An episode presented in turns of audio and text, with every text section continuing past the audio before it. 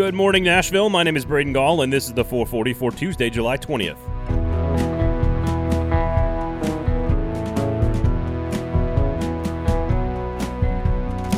Today on the show, we will be joined by the Athletic's Adam Vingan, who does not mince words about why the Nashville Predators are making all of these core trades. We will preview day two of SEC Media Days, including Josh Heupel's debut, but we begin with a very clear, very direct message from SEC Commissioner Greg Sankey.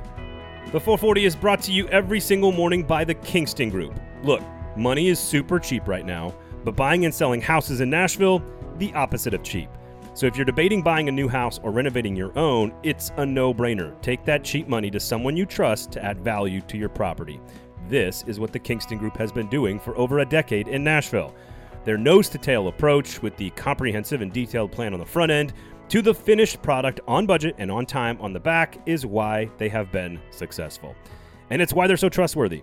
So if you're on the fence about a big spend on your home because money is cheap and renovations not only make you happy, but they also make you money, just talk with the Kingston Group. Just have a conversation and see if they can come up with a strategy that makes your vision for your home come to life. The website is buildkg.com. You can see all of their work there. That's buildkg.com. As expected, Commissioner Greg Sankey opened up SEC Media Days on Monday with a very direct message. Right now, 43% of our football teams, that's six of 14, have reached the 80% threshold in roster vaccination. That number needs to grow and grow rapidly. Let me be clear to our fans, to our coaches, to our staff members, and to our student athletes. COVID 19 vaccines are widely available. They've proven to be highly effective, and when people are fully vaccinated, we all have the ability to avoid serious health risks, reduce the virus's spread, and maximize our chances of returning to a normal college football experience and to normal life. You hope not to have disruption, but hope is not a plan, is the great cliche. We still have roster minimums that exist, just like last year. What I've identified for consideration among our membership is we remove those roster minimums and you're expected to play as scheduled. That means your team needs to be healthy to compete. And if not, that game won't be rescheduled. And thus, to dispose of the game, the forfeit word comes up at this point. We've not built in the kind of time we did last year, particularly at the end of the season to accommodate disruption. Our teams are going to have to be fully prepared to play their season as scheduled, which is why embedded in my remarks is the vaccination motivation. Couple of things to take there from Greg Sankey. Number one, we do not have COVID under control, and unless your teams are fully vaccinated, there is a chance you will not get to play a game. And if you do not get to play a game, we aren't going to help you out. That is the very direct message from Greg Sankey to all of his teams and to his fans. Don't come crying to me in the middle of the season if you have unvaccinated players costing your team a chance at a game in which you have to forfeit. I don't know about you, but the message is very clear, very direct, and very simple. Get vaccinated because it's a competitive advantage. If you are unvaccinated, you are running the risk of putting your team in a position to have to forfeit. Period. End of discussion. End of debate. There is no gray area. He made it very black and white on Monday. Tennessee's Josh Heupel will make his SEC Media Days debut on Tuesday. His opening remarks and press conference will begin at 11:30 a.m. I am honestly not sure what he can get up there and say that will do much to move the needle. Number one, he isn't a particularly bombastic personality and has done tons of media as the head coach at UCF, so while it's not the SEC, he should be totally prepared for the moment. He could talk about and will definitely be asked about his quarterback battle. He will have to address the NCAA issues and the impact of those issues on the overall depth of his roster. My guess is he attempts to explain his vision for Tennessee football with lots of coach speak. We're trying to cultivate and install our culture, build a foundation of some sort, work on creating a mindset, blah, blah, blah, blah, blah, etc., etc. It's a pretty tough spot for Heupel, honestly, because there's a malaise currently hanging over the Big Orange fans, and nothing you can say at a press conference in July is going to all of a sudden jumpstart the fan base and create excitement.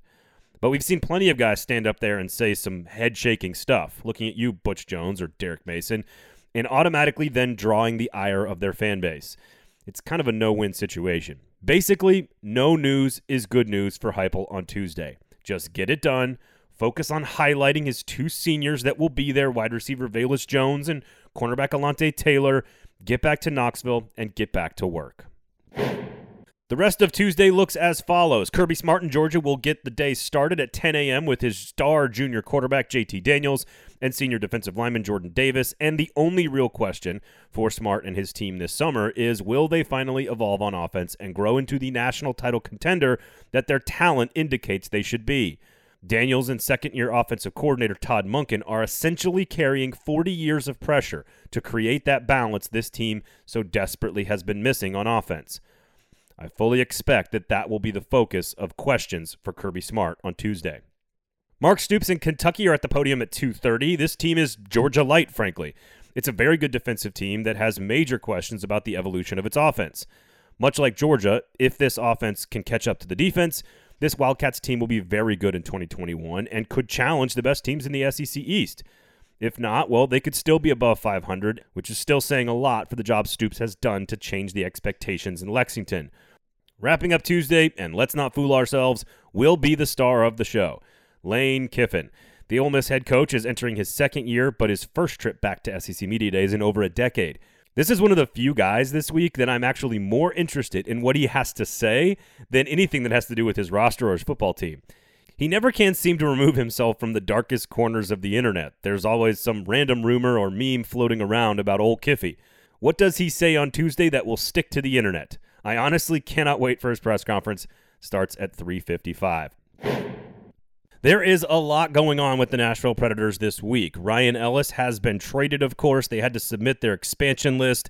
They, of course, protected Juuse Saros, five defensemen, Roman Josi, Mattias Ekholm, Dante Fabro, Alex Carrier, and the newly acquired Philippe Myers. They also protected forwards Filip Forsberg, Luke Kunin, and Tanner Jeannot which of course strategically leaves Matt Duchene, Ryan Johansen, Colton Sissons, Calle Jarnkrok, and a host of other names all unprotected. The expansion draft will be Wednesday evening, and as soon as we do find out, Adam Vingan of The Athletic and myself will put out the Gold Standard podcast. But I had a chance to talk about Ryan Ellis with him and these trades as it pertains to the morale in the locker room. And Adam Vingan, as usual, is not mincing words about why these trades are taking place for the Nashville Predators. David Poile was actually asked about this over the weekend about how the players left in the dressing room might react to the trade of Arvidsson, the trade of Ellis. I mean, they don't really have any say over the retirement of Pekka Rinne. This is the players' fault. That's one thing I go back to. I do not have very much sympathy for the players in that dressing room when it comes to all of these changes. As David Poile said on Saturday, to paraphrase, if I felt that this team was good enough to win the Stanley Cup, I wouldn't be making these trades. Viktor Arvidsson is gone. Ryan Ellis is gone. Viktor Arvidsson wasn't productive enough. Ryan Ellis wasn't healthy enough. Matt Duchene wasn't productive enough. Ryan Johansen wasn't productive enough. Filip Forsberg hasn't been good enough to lead this team past, you know, the hump that it's it's run into. This is their fault. So if they if they're if they're upset by what's happened in this situation, look yourselves in the mirror. Because if not for the continued failings of this roster in the postseason, this is their fault. If this team would have competed for a Stanley Cup, if this team would have won a Stanley Cup, this wouldn't have happened. This is this is on them. You know, I don't blame David Poile for the trades he's made. I'm not blaming John Hynes. I'm blaming the players. But like I don't have any sympathy for these guys. I don't. I tend to agree with him on this, folks. First of all, these are millionaire adults who get paid to play a sport. Dealing with a little office place dynamics and locker room dynamics is actually part of the paycheck. So I don't want to hear anybody complaining about some sort of mutiny in the locker room because players are getting traded or whatever. It's absolutely ridiculous. But but Adam's right about this. The players didn't get it done. They've had four chances. They've been early exits in the playoffs four consecutive years, and so therefore changes need to be made. And so David Poile's going about doing that. I agree with Adam. It is mostly on the players and a little bit on David Poile. But of course, the 440 is brought to you every single day for free by the Kingston Group, Nashville's award winning, locally owned custom home and remodeling firm. Money is super cheap right now. Now is the time to do some work on your house. and you need someone trustworthy to make sure that they handle the future of your property and your home with care and responsibility. The Kingston Group are the people to do this. Check out the website, buildkg.com. Just have a conversation with them. I guarantee you, you'll walk away impressed and ready to get to work. That's buildkg.com, the Kingston Group. Here is your Tuesday docket, of course, highlighted by Game 6 of the NBA Finals. The Milwaukee Bucks up three games to two at home against the Phoenix Suns. Tip off is at 8 o'clock. That one will be on ABC, and the Bucks are a five point favorite for those of you who care. The Atlanta Braves will host the San Diego Padres at 6:20 p.m. Central Time, and of course, my first place New York Mets are at Cincinnati, also at 6:10 p.m. Otherwise, thank you guys so much for listening. My name is Braden Gall. You can follow me on Twitter at Braden Gall. Please share the product. Like, share it on your socials, share it with your friends, tell somebody about it. it is, we are eternally grateful for you guys listening, but we need you out there to spread the word. So, thank you guys again for listening. This has been the 440 for Tuesday, July 20th. The 440 is a production of 440 Media, written and produced by Braden Gall, music by William Tyler.